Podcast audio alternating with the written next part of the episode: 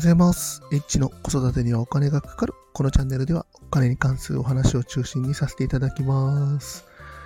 今日は、9月の11日の5時25分です。今日ちょっと寝坊してしまいまして、もう奥さんが起きてるので手短に話をします。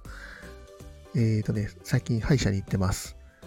歯科検診で銀歯の下に空洞があるということで、それをね調べていくと2箇所虫歯がありました。